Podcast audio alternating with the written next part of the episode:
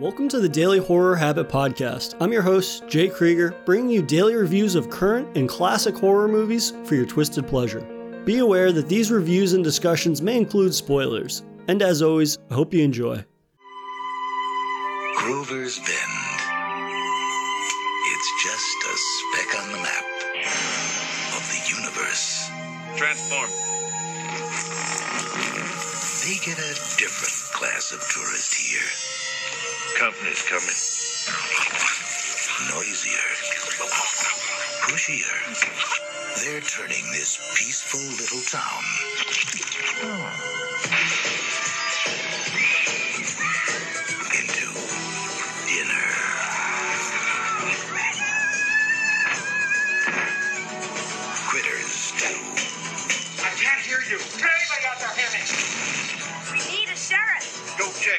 the elevation. Those hungry hairballs from outer space are on a roll. Let's just get help. Oh, who are we gonna call? Critter Busters? Oh! These guys are great. And they'll eat anything. We're gonna end up tomorrow's leftovers. There must be hundreds of them. Critters 2, the main course. You got nothing to lose but your lives. The concept of the sequel has always been a daunting task. How do you expand on the original while not deviating too far from the expectations it set, while also ensuring to deliver a bigger follow up? When talking horror sequels, bigger often entails larger set pieces, more intricate practical work, and of course, more complex kills. In this regard, Critters 2 The Main Course achieves this in spades, but does its comedic tonal shift help or hurt the identity of the series? Let's find out in part 2 of my Critters series review, in which I take a look at the second entry in the series. Released in 1988, two years after the original Critters, writer and director Mick Garris would be given the reins of the series in what is arguably the bigger film. With twice the budget, four times the production size, and retaining the practical wizardry of the Chiodo brothers, along with several key actors from the original film, Critters 2 has a lot of things working in its favor. Even with the reality that this was very much a studio driven sequel, it feels totally uncompromising, fully pushing its PG 13 rating to the absolute limit, as well as significantly amplifying the scale of scares and the critter effects. Critters 2 The Main Course picks up two years after the events of Critters, with the not so little anymore Brad Brown, once again played by Scott Grimes, returning to Grover's Bend. The town has seemingly put the Krites attack two years prior behind them, so naturally, it's time for those critter eggs from the first film to begin to hatch. Subsequently, the bounty hunters Ugg and Lee from the first film are called back to Earth to help eradicate the Krite threat once and for all. Though as the Krites begin to hatch and ravage the town of Grover's Bend once again, Brad teams up with local news reporter Megan, played by Liane Curtis, and the bounty hunters to attempt to once again save the day. With the sequel, there's often a survivor's guild of sorts, as a number of cast members from the original often fail to return. But this is only a half truth for Critters 2. While Dee Wallace and Emmet Walsh didn't return, Terrence Mann as the rock star impersonating bounty hunter Ugg, Don Keith Opper as the rehabilitated town drunkard turned bounty hunter Charlie, Lin Shaye as the animated Sal, and of course Scott Grimes as the now teenage Brad all returned from the original film. But more importantly than just returning is Garris and co-writer David Twohy exploring and evolving their characters from the first film. These aren't just brief cameos cashing in on fans' love of the original film, rather, full fledged inclusions and explorations into who these characters are. As Brad is now a teenager, he attempts to shed the town's perception of him as the boy who cried critter, and in doing so, he facilitates a more heroic role in the film, often leading the charge and being an essential part to saving the day. Meanwhile, Charlie's character grows out of his town drunk persona into a hero in his own right, having joined the intergalactic ranks of the bounty hunters and finding a new purpose in life.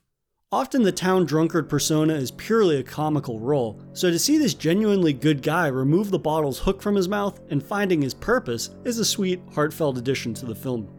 And then there's Lin Shaye, who mostly serves as comedic relief, but is far more lively and animated that she leaves a distinct mark on the film.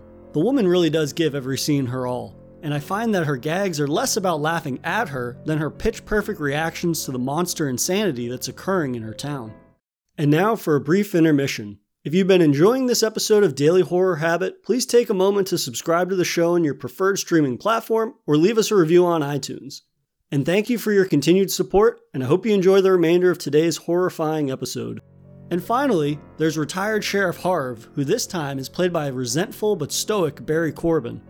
Corbin doesn't miss a beat in picking up where Emmet Walsh left off and bringing the begrudging redneck sheriff to life. His arc from reluctant outcast to a savior of the bend is, is both entertaining, but also provides a more multi-dimensional portrayal of a town sheriff than you'd expect from a returning character being portrayed by a new talent. This healthy handful of returning characters gives Critters 2 a reunion aura to it that allows the film to feel organically connected to the original in a way that can elude some sequels. But to no one's surprise, this reunion is interrupted by the returning of the troublesome Krites in new and improved numbers. This is where the sequel's bigger and better nature truly shines. When you're talking about a monster movie, creature feature or otherwise, the sequel has to be a reintroduction, but also an evolution on said monsters. This can take many forms, such as literally bigger versions of the creature, more of them, or more technical features that bring them to life. And thankfully, Critters 2 chooses all three options. Once again at the helm of the practical puppetry were the Chiodo brothers, who were coming fresh off their sci fi horror film Killer Clowns from Outer Space. The brothers didn't only deliver the same stellar attention to detail in ensuring the Krites remain their own unique intergalactic creation, but expand on their abilities and bestiology. Early on in Critters 2, once the mysterious critter eggs hatch, a whole mess of baby Krites are on the loose.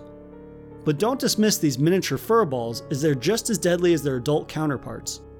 We see a gang of them devour a man's dog before nibbling on the stool he takes refuge on and then they eviscerate an entire chunk of his foot, and eventually the rest of his juicy insides.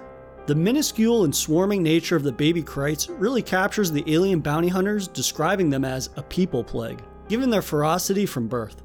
I'm also in favor of films that explore the entire line of a creature's bestiology, from birth to maturity, so this intro to Baby Krites was an excellent way to kickstart the film.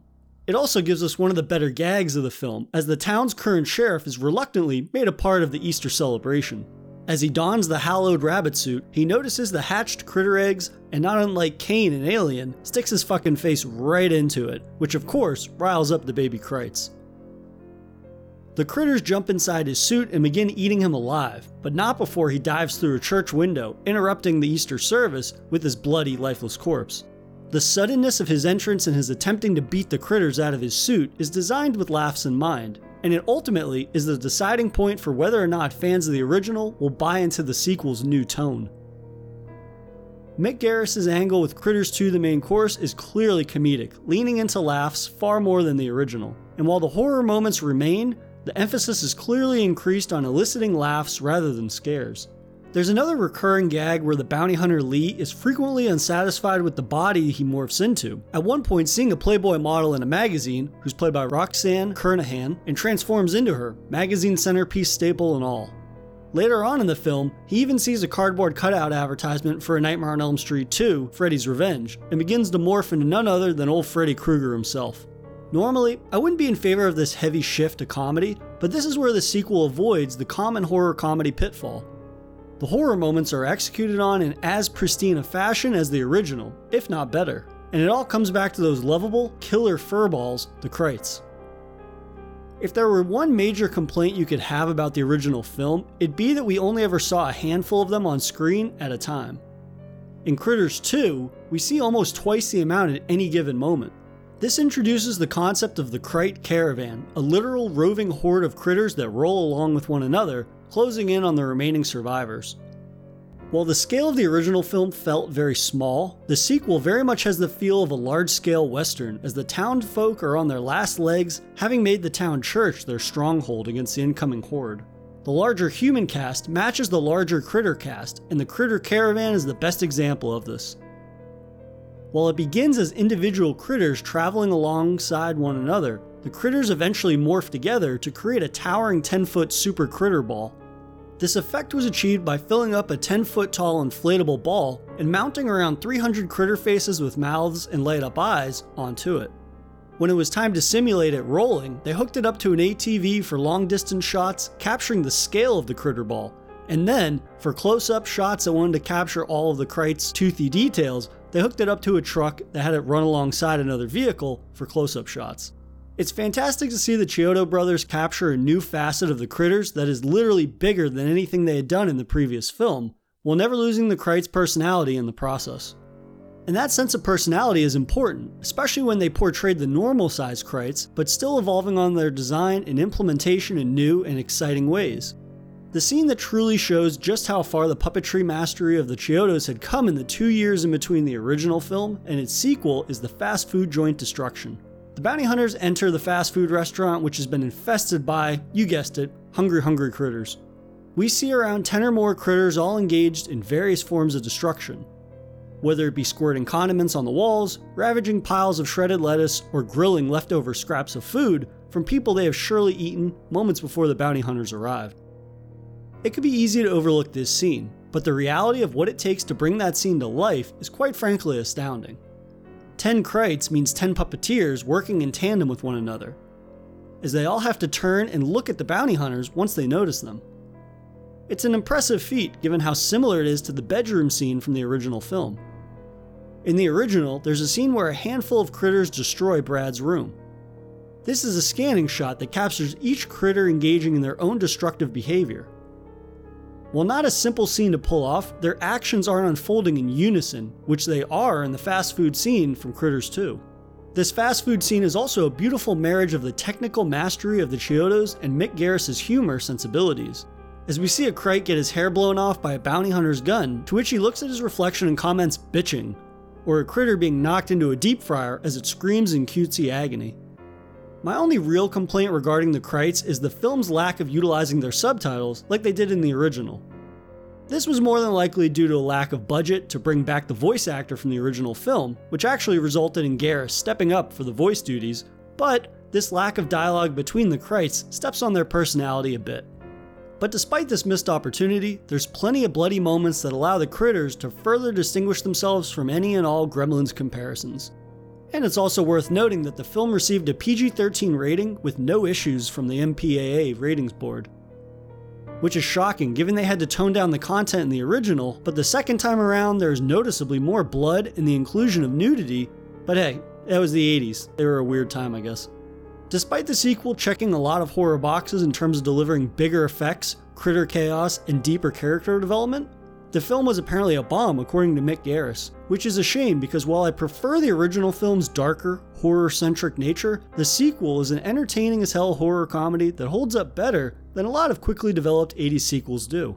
I'm interested to see if 1991's Critters 3 is able to sustain the same level of critter puppetry and character development that the second one did. Also, Critters 3 is notable for being Leonardo DiCaprio's debut feature film at the age of only 16. So we'll find out next week if the Krites lose their bite the third time around. But that'll do it for another episode of Daily Horror Habit, and I'll see you guys tomorrow for another Daily Horror movie review.